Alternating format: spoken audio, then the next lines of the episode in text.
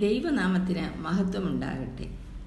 പ്രിയരി വെളിപ്പാട് സാഹിത്യം പഠന പരമ്പരയിൽ ഇന്ന് വെളിപ്പാട് പുസ്തകം പതിനാറാം അധ്യായം പന്ത്രണ്ടാം വാക്യം മുതൽ. പന്ത്രണ്ടാം വാക്യം. ആറാമത്തവൻ തന്റെ കലശം യുഫ്രാത്തേസ് എന്ന മഹാനദിയിൽ ഒഴിച്ചു. കിഴക്ക് നിന്നും വരുന്ന രാജാക്കന്മാർക്ക് വഴിയൊരുക്കേണ്ടതിന് അതിലെ വെള്ളം വറ്റിപ്പോയി. വളരെ ആഴമുള്ളതും ഏകദേശം രണ്ടായിരത്തി എണ്ണൂറ്റി അൻപത് കിലോമീറ്റർ നീളമുള്ളതുമായ യൂഫ്രട്ടീസ് നദി അർമീനിയൻ പർവത നിരകളിൽ നിന്നാണ് പുറപ്പെടുന്നത്.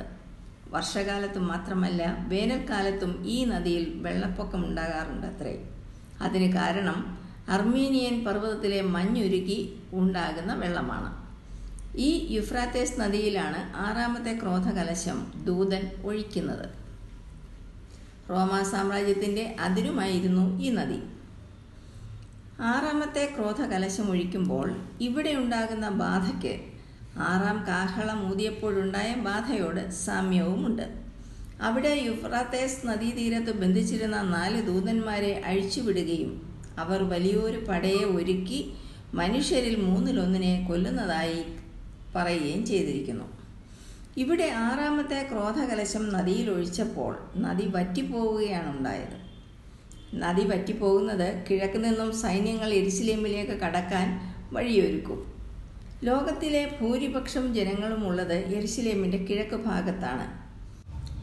ഇങ്ങനെ വരുന്ന പൗരസ്ത്യ രാജ്യങ്ങളിൽ ഇന്ത്യ ചൈന ജപ്പാൻ എന്നീ രാജ്യങ്ങളും ഉണ്ടായിരിക്കാമെന്ന് പ്രവചന പണ്ഡിതന്മാർ അഭിപ്രായപ്പെടുന്നു.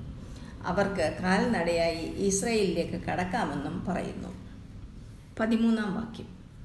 മഹാസർപ്പത്തിന്റെ വായിൽ നിന്നും മൃഗത്തിന്റെ വായിൽ നിന്നും കള്ളപ്രവാചകന്റെ വായിൽ നിന്നും തവളയെപ്പോലെ മൂന്ന് അശുദ്ധാത്മാക്കൾ പുറപ്പെടുന്നത് ഞാൻ കണ്ടു. പന്ത്രണ്ടാം അധ്യായം മൂന്നാം വാക്യത്തിൽ കാണുന്ന തീ നിറമുള്ള ഏഴ് തലയുള്ള സർപ്പം തന്നെയാണ് ഇവിടെ പറയുന്ന മഹാസർപ്പവും. പന്ത്രണ്ടാം അധ്യായം ഒൻപതാം വാക്യത്തിൽ അതിനെ സാത്താൻ എന്ന് വിളിച്ചിരിക്കുന്നു. ഇവനാണ് സഭയുടെ ഏറ്റവും വലിയ എതിരാളി. പതിമൂന്നാം അധ്യായം പന്ത്രണ്ടാം വാക്യത്തിൽ പറയുന്ന ഒന്നാമത്തെ മൃഗമാണിത്. റോമാ സാമ്രാജ്യത്തിന്റെ പ്രതീകമായ മൃഗീയ ലോകശക്തിയാണിത്. കള്ളപ്രവാചകൻ എന്ന് പറയുന്നത് പത്തൊൻപതാം അധ്യായം ഇരുപതിൽ കാണുന്ന രണ്ടാമത്തെ മൃഗമായി കാണുന്നു. സാത്താനെ പോലെ തന്നെ കള്ളപ്രവാചകന്മാരും സഭയുടെ ശത്രുക്കൾ തന്നെ. തവളകളെ പോലെയുള്ള മൂന്ന് അശുദ്ധാത്മാക്കൾ മഹാസർപ്പത്തിന്റെയും മൃഗത്തിന്റെയും കള്ളപ്രവാചകന്റെയും വായിൽ നിന്നും പുറപ്പെടുന്നതായി യോഹന്നാൻ കാണുന്നു. ആത്മാവ് എന്ന അർത്ഥം വരുന്ന വാക്കിന്റെ ഗ്രീക്ക് പദം ന്യൂമ എന്നാണ്. അതിന്റെ അർത്ഥം വായിൽ നിന്ന് വരുന്ന ശ്വാസം എന്നാണ്. രണ്ട് തെസ്ലോനിക്ക രണ്ടാം അധ്യായം എട്ടാം വാക്യത്തിൽ അധർമ്മമൂർത്തിയെ യേശു തന്റെ വായിലെ ശ്വാസത്താൽ ഒടുക്കും എന്നും നാം കാണുന്നുണ്ട്. ഇവിടെയാകട്ടെ ദുഷ്ടശക്തികളുടെ വായിൽ നിന്നും തിന്മയുടെ വാക്കുകളാണ് വരുന്നത്. അവ തവളകളായി പുറപ്പെടുന്നു. തവള ഒരു അശുദ്ധ ജീവിയാകിയാൽ അശുദ്ധമായ സ്വാധീനമാണ് ഇതിനുള്ളത് എന്ന് കാണാം. ഒന്ന് തീമത്തിയോസ് നാലാം അധ്യായം ഒന്നാം വാക്യത്തിൽ പറയുന്ന വ്യാജാത്മാക്കൾ ഇതിനോട് സാമ്യമുള്ളതാണ്. തവളകൾ മിസ്രൈമിലെ ബാധകളിൽ ഒന്നായിരുന്നു എന്ന് പുറപ്പാട് പുസ്തകം എട്ടാം അധ്യായം അഞ്ചു മുതൽ പതിനൊന്ന് വരെയുള്ള ഭാഗത്ത് നാം കാണുന്നുണ്ട്. ഇതൊരു അശുദ്ധ ജീവിയാണെന്ന് ലേവ്യ പുസ്തകം പതിനൊന്നിന്റെ പത്തിൽ പറയുന്നു. ഇവയുടെ കരച്ചിലാണെങ്കിലോ അർത്ഥമില്ലാത്ത സംസാരത്തിന്റെ പ്രതീകവുമാണ്. സൗരാഷ്ട്ര മതം അനുസരിച്ച് വെളിച്ചത്തിന്റെയും ഇരുളിന്റെയും പോരാട്ടത്തിൽ ഇരുട്ടിന്റെ ഏജന്റായ അഹ്രീമാനെ ആനയിക്കുന്നത് തവളകളാണത്രേ. ചുരുക്കി പറഞ്ഞാൽ മഹാസർപ്പത്തിന്റെയും മൃഗത്തിന്റെയും കള്ളപ്രവാചകന്റെയും വായിൽ നിന്നും ബാധ പോലെയുള്ളതും അശുദ്ധവും അർത്ഥശൂന്യവും അന്ധകാരമയവുമായ വാക്കുകളായിരുന്നു പുറപ്പെട്ടത് എന്നർത്ഥം. പതിനാലാം വാക്യം. ഇവ സർവഭൂതലത്തിലുമുള്ള രാജാക്കന്മാരെ സർവശക്തനായ ദൈവത്തിന്റെ മഹാദിവസത്തിലെ യുദ്ധത്തിന് കൂട്ടിച്ചേർപ്പാൻ അത്ഭുതങ്ങൾ ചെയ്തുകൊണ്ട് അവരുടെ അടുക്കലേക്ക് പുറപ്പെടുന്ന ഭൂതാത്മാക്കൾ തന്നെ. കള്ളപ്രവാചകന്മാരെ സൂക്ഷിച്ചു കൊള്ളണമെന്ന് പഴയ നിയമവും പുതിയ നിയമവും അനുശാസിക്കുന്നു. ഇവിടെ കാണുന്ന മൂന്ന് അശുദ്ധാത്മാക്കളും അത്ഭുതങ്ങൾ ചെയ്യും. ഇവ ഭൂതലത്തിലുള്ള എല്ലാ രാജാക്കന്മാരെയും ഇസ്രായേലിനെതിരായ യുദ്ധത്തിനു വേണ്ടി കൂട്ടിവരുത്തും. അവരെല്ലാം ഹർമ്മഗന്ധോനിൽ ഒത്തുചേരും. സർവശക്തനായ ദൈവത്തിന്റെ മഹാദിവസത്തിലെ യുദ്ധത്തിനായിട്ടാണ് അങ്ങനെ നടക്കുന്നത്. ദൈവവും സാത്താനുമായുള്ള സംഘടനത്തിന്റെ നിർണായക ഘട്ടമായതുകൊണ്ടാണ് ഇതിനെ ദൈവത്തിന്റെ മഹാദിവസത്തിലെ യുദ്ധം എന്ന് പറഞ്ഞിരിക്കുന്നത്. ഈ പോരാട്ടത്തിൽ ദുഷ്ടശക്തികളെ ആസകലം നശിപ്പിച്ചുകൊണ്ട് ദൈവം അന്തിമ വിജയം കൈവരിക്കും. പതിനഞ്ചാം വാക്യം. ഞാൻ കള്ളനെ പോലെ വരും. ലജ്ജ കാണുമാറ് നഗ്നനായി നടക്കാതിരിപ്പാൻ തന്റെ ഉടുപ്പ് സൂക്ഷിച്ചും ജാഗരിച്ചും കൊള്ളുന്നവൻ ഭാഗ്യവാൻ. ഇവിടെ ഞാൻ കള്ളനെ പോലെ വരുമെന്നുള്ളത് ഇസ്രായേലിനോടുള്ള ദൂതാണ്.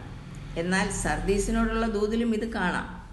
മത്തായ സുവിശേഷം ഇരുപത്തിനാലിന്റെ നാൽപ്പത്തിരണ്ടിലും ഒന്ന് തെസലോനിക്കർ അഞ്ചാം അധ്യായം രണ്ടാം വാക്യത്തിലും രണ്ട് പത്രോസ് മൂന്നാം അധ്യായം പത്താം വാക്യത്തിലും ഇങ്ങനെ കള്ളനെ പോലെയാണ് കർത്താവ് വരുന്നതെന്ന് പറഞ്ഞിരിക്കുന്നതിനാൽ സഭയ്ക്കുള്ള ഒരു മുന്നറിയിപ്പും കൂടിയാണിത്.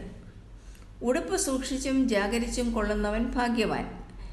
അങ്ങനെ പറയുന്നത് കർത്താവിന്റെ അപ്രതീക്ഷിത വരവിൽ വിശ്വാസികൾ ലജ്ജിതരാകാതെ ഇരിപ്പാൻ എപ്പോഴും ഒരുങ്ങിയിരിക്കണം എന്നുള്ള അർത്ഥത്തിലാണ്. അങ്ങനെയുള്ളവർ ഭാഗ്യവാന്മാരാണ്. ഇവിടെ ഉടുപ്പ് എന്നത് നീതിയുടെ വസ്ത്രത്തെക്കുറിച്ചാണ്. ആത്മീയമായി ഒരുങ്ങി കാത്തിരിക്കുന്നവർക്കുള്ള സൗഭാഗ്യ അവസ്ഥയാണത്. അത് കർത്താവിന്റെ ഉറപ്പാണ്. പതിനാറാം വാക്യം. അവ അവരെ എബ്രായ ഭാഷയിൽ ഹർമഗദോൻ എന്ന പേരുള്ള സ്ഥലത്തിൽ കൂട്ടിച്ചേർത്തു. നേരത്തെ നാം കണ്ട തവളയെപ്പോലെയുള്ള മൂന്ന് അശുദ്ധാത്മാക്കൾ അന്ത്യയുദ്ധത്തിനായി ഭൂമിയിലെ രാജാക്കന്മാരെ ഹർമഗദോൻ എന്ന സ്ഥലത്ത് ഒരുമിച്ച് കൂട്ടുന്നു. മല പിളർന്നുണ്ടാകുന്ന താഴ്വര എന്നാണ് മെഗിദോ എന്ന വാക്കിന് അർത്ഥം.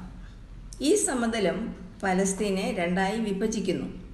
വളരെയധികം യുദ്ധങ്ങൾ ഈ സ്ഥലത്ത് നടന്നിട്ടുള്ളതായി ചരിത്രം. ഒരു യഹൂദിനെ സംബന്ധിച്ചിടത്തോളം ഇത് ഒരു യുദ്ധക്കളമാണ്.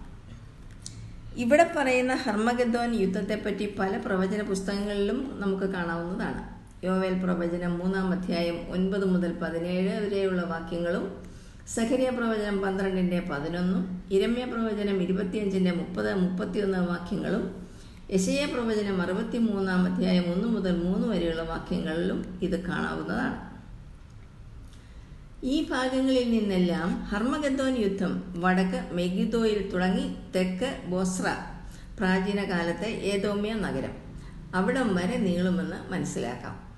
ഇതിന്റെ അവസ്ഥാനം ക്രിസ്തു ജയാളിയായി രക്തം പുരണ്ട വസ്ത്രവുമായി വരും. ദൈവം എങ്ങനെ ഈ യുദ്ധം ചെയ്യും എന്ന് പതിനാലാം അധ്യായം പന്ത്രണ്ട് മുതൽ പതിനേഴ് വരെയുള്ള ഭാഗത്ത് കാണുന്നുണ്ട്. പതിനേഴാം വാക്യം. ഏഴാമത്തവൻ തന്റെ കലശം ആകാശത്തിൽ ഒഴിച്ചു. അപ്പോൾ സംഭവിച്ചു തീർന്നു എന്നൊരു മഹാശബ്ദം ദേവാലയത്തിലെ സിംഹാസനത്തിൽ നിന്ന് വന്നു. ഏഴാമത്തെയും അവസാനത്തേതുമായ ക്രോധകലശം ഏഴാമത്തെ ദൂതൻ ആകാശത്തിൽ ഒഴിക്കുന്നു. ആകാശം എന്നത് വായുമണ്ഡലവും നക്ഷത്രമണ്ഡലവും ഉൾക്കൊള്ളുന്നതാണ്. ഈ ബാധ മനുഷ്യന്റെ ആരോഗ്യത്തെയും ജീവനെയും ബാധിക്കുന്നു. വളരെ ഗൗരവതരമാണ് ഈ ബാധ. സമയപ്രകാരം ഏഴാം കലശം ഒഴിക്കുന്നതോടെ ദൈവകോപം അവസാനിക്കുന്നു. അതാണ് സംഭവിച്ചു തീർന്നു എന്ന മഹാശബ്ദം ദൈവാലയത്തിലെ സിംഹാസനത്തിൽ നിന്നും വന്നത്. അത് ദൈവശബ്ദമായി കാണാം. പതിനെട്ടാം വാക്യം. മിന്നലും നാദവും ഇടിമുഴക്കവും വലിയ ഭൂകമ്പവും ഉണ്ടായി. ഭൂമിയിൽ മനുഷ്യർ ഉണ്ടായത് മുതൽ അത്ര വലുതായൊരു ഭൂകമ്പം ഉണ്ടായിട്ടില്ല. മിന്നൽ നാദം ഇടിമുഴക്കം ഭൂകമ്പം ഇവ നാലും ഒരുമിച്ച് സംഭവിക്കുന്നത് ഏഴാം മുദ്ര പൊട്ടിച്ചപ്പോഴും ഏഴാം കാഹളനാദത്തിലും നാം കണ്ടതാണ്.